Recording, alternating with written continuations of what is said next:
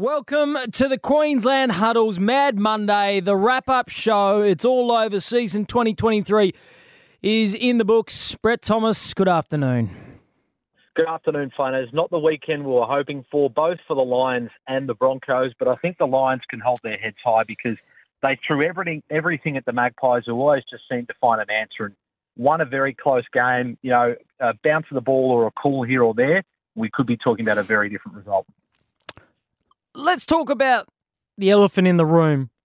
Right, the, the, final, the grand final. If you missed it, I don't know where you've been for the last however many rounds plus finals. Lions lose the grand final by four points. Collingwood are now the premiers. Ninety plays eighty six. It's the first time, Brett, since 1966 that the losing team has kicked more goals than the winning team in an AFL grand final. 13 goals to 12. But the elephant in the room is the advantage call. The for those that uh, haven't analysed it and worn out the tape as I have over ever since Saturday's grand final. Neale is tripped in the within with less than a minute to go. Neale is tripped. The umpire awards a free kick, but he doesn't blow the whistle until Zac Bailey all but has the ball on his boot. Lachie, as Neale is tripped, he releases the ball to Zac Bailey, who kicks over his head and lands it in the Collingwood defender's arms. Now, if there is no advantage there, the, the umpire rules advantage says ba- Zac Bailey takes the kick. The advantage rule stipulates that the team must gain an advantage from playing on. Zac Bailey is not in a position to gain advantage from that call.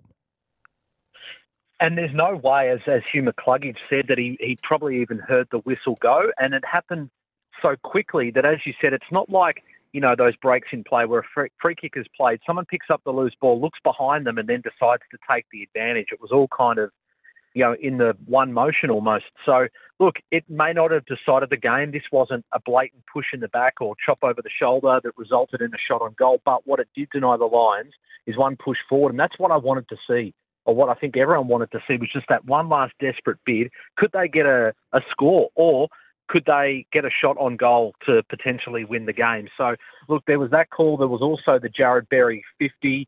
Um, I think you know the 50 was probably there in the home and away season, pretty tight in the grand final. The advantage call was wrong, but it's um, tough to say that would have made a, a, the difference in the game. So, and I know this is the Queensland huddle, and we like to lean the way of Queensland teams on all things, but the reality is that call will be forgotten I think this team, and there's no way that uh, there's no guarantee that if they don't take the advantage and and Lachie Neale takes a free kick, that he finds a target. There's no guarantee that um, uh, you know Collingwood were flooding at that point anyway. So there's no guarantee that if they don't take, take the advantage, Lachie Neale finds a target, and there's no guarantee that that target goes back and kicks the goal. There's too many ifs for people to claim that the Lions were robbed. I think, um, and ultimately, if you watch that game back again. Uh, I say this with a with a pain in in my heart. Collingwood were the better side. Collingwood were the better side in that grand final. Yeah, look, I think um, the Lions' biggest lead was 13 points. The Pies, it was two goals. So no one had a decisive lead, but it did, you're right, just feel like the Magpies were kind of on top and it was up to the Lions to kind of wrest the momentum back. There were different times of the game where you thought the, the Lions were about to blow them away. You know, Bailey's goals uh, McCarthy, Charlie Cameron in the last quarter, but Collingwood always had the reply, and I think it was those crucial goals, those momentum killers on the quarter time and halftime sirens that just gave them that confidence going into those breaks and talking mm. about the pies. So, um, look, again, I, I think that, you know, it's not like it's different to the Broncos where they had a the equivalent of a six or seven goal lead and shat the bed. Um, I I don't think it will be as scarring as that it's obviously really disappointing to get so close.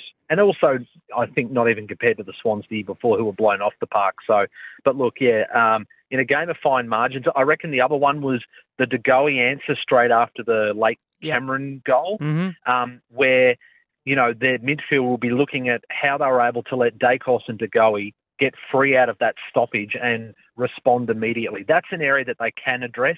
The advantage call they can't. Geez, to look at the game more broadly, I did think in that first quarter, my prediction from last week looked spot on. Zac Bailey for the Norm Smith, two of the most unbelievable first quarter goals uh, you've ever seen, and I thought here he is, the Z man. But unfortunately, that was that was where his impact on the game really ended. Uh, I I I think some. I think Kitty Coleman, like I think some reputations were enhanced by the grand final on the line side of the equation. I think Kitty Coleman showed that uh, the, he is an elite player who can be trusted to to with the footy in hand in any situation, almost any situation. And I think his reputation was enhanced. I thought Hugh McCluggage showed that he is um, one of the game's best midfielders. Um, I think Dunkley fought well. I thought Ryan Lester had a really good game down back. Yeah. I, I just I can't help but wonder what the balance of the back line looks like if Jack Payne's fit. I didn't think Darcy Gardner had a bad game, but he certainly didn't have the same level of game that he had in the prelim against Carlton. Um, and you know, I guess from a, a coaching perspective, you just you question why it took so long to make the Starcevich move on to Bobby Hill. Yeah, it's a really good point, and I feel for Stas and Ryan Lester on that that Bobby Hill matchup, especially when Starcevich lost the ball in the sun and then Hill takes that screamer over him. I, yeah, look, the the Jack Payne call was obviously a really um, you know tight call to make, and Chris Fagan's explanation was he didn't think that Jack Payne would be match fit because he wouldn't have played for about a month or whatever it was. But I do think that he's probably you know a, a better chance of marking of intercepting the ball than Darcy Gardner would have been. Billy Frampton obviously didn't do a lot; only had the two touches. Harris Andrews though probably couldn't affect his intercept game. Um, yeah, look, there, there weren't too many really bad performers. I don't think you know, Eric Hipwood didn't do a lot. Archie obviously had minimal impact apart from setting up a Charlie Cameron goal, was then subbed off. Um, Jasper Fletcher, but then, you know, he kicked three in that qualifying final. Um, so I think he you know, would have been a tough call to, to drop him. And so I, I think that, you know, even from a coaching perspective, there's not a lot that you could say that Chris Fagan did wrong. Certainly no absolute howlers. You know, I think, you know, and Fags actually made this point, I think, in his post match press conference you you want you ask the question, what if Will Ashcroft had been out there? Just you know, yeah. what what if that young man who uh, showed that was not just a passenger um, because it was a highly ta- uh, highly picked up, you know, highly talented draft pick. Sorry, is what I'm trying to say. But is it was a gun who could create a bit Daicos like for the Brisbane Lions and. If some butts were candy and nuts, we'd all have a Merry Christmas. The reality is they got done by four points, and now they go back to the drawing board over the off season. Um, I think we've talked about it all year, Brett. That this was the stage the Lions needed to get to as as a minimum yep. for the season to get a pass mark, uh, and and they did. So you know, Fags can kind of tick the box now.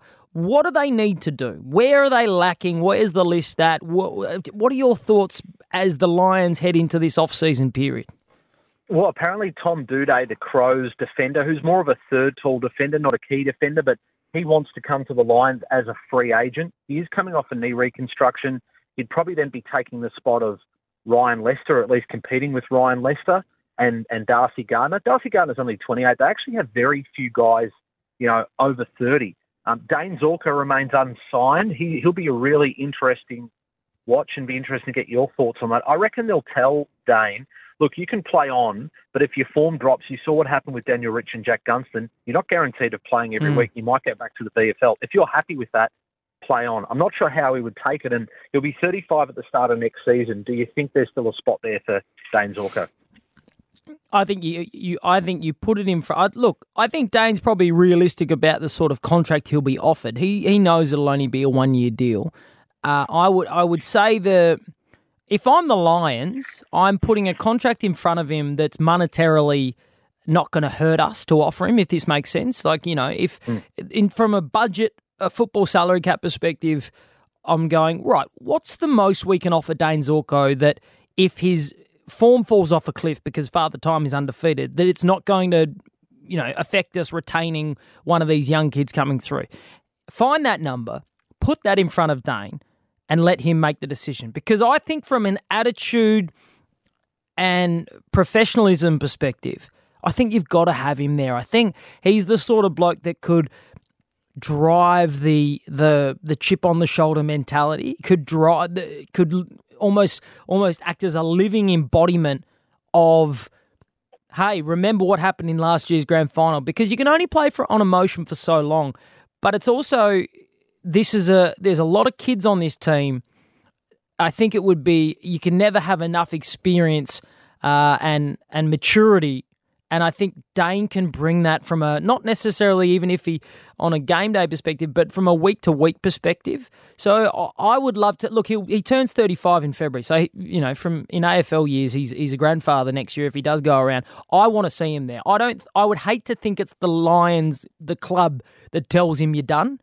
I, would like mm. Dayne to come to that conclusion himself at the end of next year, if that if that's when it is, if he does get to go around again. But I do understand football's a business and I think if the club can find that number from a contract perspective that doesn't hurt them uh, or stop them stop them from re-signing and retaining some of this young talent, then yeah, I think Dane should be there next year. We uh, we might get some answers at the club champion um, awards mm, on tomorrow night, tomorrow night? Is, uh, Wednesday night. Mm-hmm. So, um, other than that, it's Dev Robertson. Um, you know, some interest there from West Coast. The talk is he might look at a short-term deal with the Lions, one or two years, see how that plays out. Um, he's still obviously very young. There's some scope there. I don't think he's going to be given the keys to the midfield if he stays. He played 16 games this year, but Will Ashcroft will still be out for you know the best part of the first half of next season. So I still think that there's a, a role there for him. Other than that, yeah, I think it really is just about keeping this group together. Hugh McCluggage and I think maybe Rayner and Berry, or at least McCluggage definitely, is a pre-agent in that he's got a year to come out of his contract mm. and then he becomes a free agent. So um, there should be some interest there. John Ralph from the Herald Sun says that they're already um, pretty confident that they'll lock McCluggage to an extension in the next month or so. So that's the vital thing for them is keeping this group together. I think that I love the Tom Doedee piece. I actually think, from a like for like perspective, he is Marcus Adams. He is that uh, sort of you know that mid-sized defender that Ryan Lester has stepped into the breach beautifully and filled the hole for. Um, so I, I, think Tom Doedee, if if he can make the switch, if they can come to a terms, I think he'd be a really nice piece. He's only 26 years of age, um, and as much as Ryan Lester's had a, a year out of the box, career best year, new two year deal, he's 31 years of age. Um, he'll be 32 next year. Bringing in a 26 year old Tom Doedee, not the worst thing that this club can do, especially when you talk about that midfield group that is so young and is coming into its prime rather than, you know, um, dipping out the back end of it. So I love Tom Doedee if they can get a hold of him.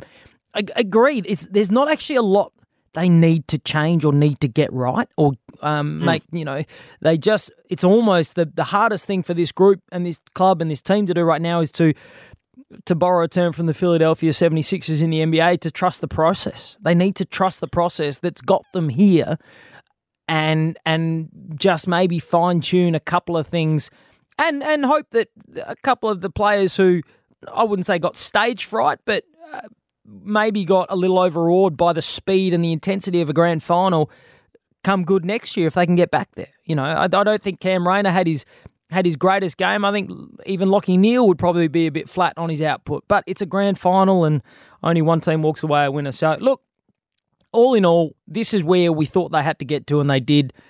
I think this team's got a premiership in them, at least a premiership in them. I really think this is one of the best lists, if not the best list, uh, going into next season. Yeah, completely agree. Because I look at even Collingwood, and I don't see. I mean, it was a great win. Let's take and a great, amazing season. Let's take nothing away from them. They'll be up there again next year, but mm. I don't see a dynasty team. I don't see. No uh, a Richmond or a Hawthorn or a Geelong of the past. Still a quality team, but they've got some older guys. They've got, uh, you know, Pendlebury, Adams, Jeremy Howe. I think they had um, nine players Fox. over 30 years of age in that grand final. So, you know, can they, is the hunger there to come back next year from that group? That's not easy to replace. Obviously, they've got some younger superstars. Nick Daicos mm. is a phenomenally balanced player. He is like, you know, a clone of, of um, Scott Pendlebury.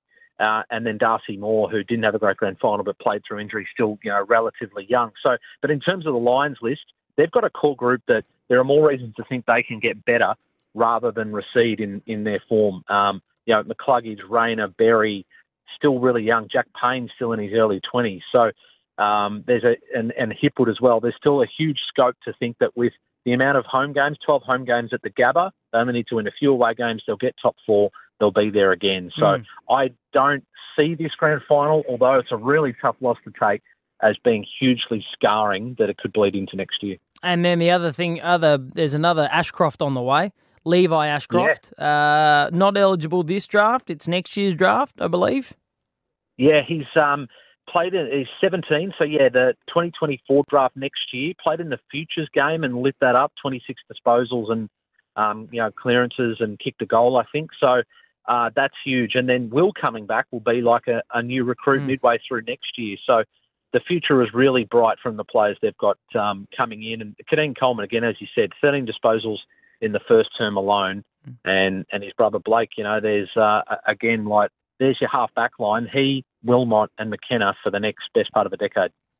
It's, it's exciting stuff for the Lions. Look, there's you know there's a bit of a down downbeat on the pod today because of the loss and the result, but the reality is it's only one team walks away every year as as the premiers. This year it's Collingwood, and and we are bullish that next year the Lions can get back there to compete again at the very least. The other big bit of news is that Dan Rich has signed a new deal, Brett. Has he? Yep. Oh, not with the Brisbane the Lions. Not with the Brisbane Lions. No, no, no. with with the Noosa Tigers. Oh, he's going to play local footy. I yes. think Mitch Robertson had a few games at the local level last year. Dan Rich has signed a deal uh, to uh, to join the Noosa Tigers. Um, wow. He'll be linking up with uh, Big Louie, Matt Leuenberger, up in up in oh. Noosa. Um, not a terrible wow. terrible place to. Uh, who's the Matty Leuenberger is the coach, um, and yeah. so Dan Rich is going to take his his booming left foot up up to the sunny coast. Well, I mean, on those smaller suburban grounds, he can almost kick a goal from full back from a behind. Um, but that's great giving back to the, the local game like that. And I assume he'd still be involved with the Dolphins as their kicking coach, mm. working with their halves. So, um, yeah, you know, it would have been a heartbreak story if they won the, the premiership. But he seemed to take it really well in terms of, you know, the um the demotion to the VFL and then the injury and all that sort of thing. So you yeah, say you be, say uh, giving back to the local game. I'm sure he's probably taking some money for it too, Brett. yeah, look, look, I'm sure in Noosa there's there's probably a little bit of money going into that club. So I've yeah, I've, I've sure heard they're paying him by the I've heard that they're paying him by the meters gained, and that he's just gonna just gonna roost torps from the back pocket all day. There'll be no kicking sideways or backwards then. Uh, all right, there it is. We're putting a wrap. We're putting a bow on uh, the Queensland huddle for 2023. It's been one hell of a ride. 2024 is on the way. Uh, and frankly, Brett, I know you're not meant to make, you're typically meant to save your predictions for the first show back for a new season, but I'm prepared to make one now.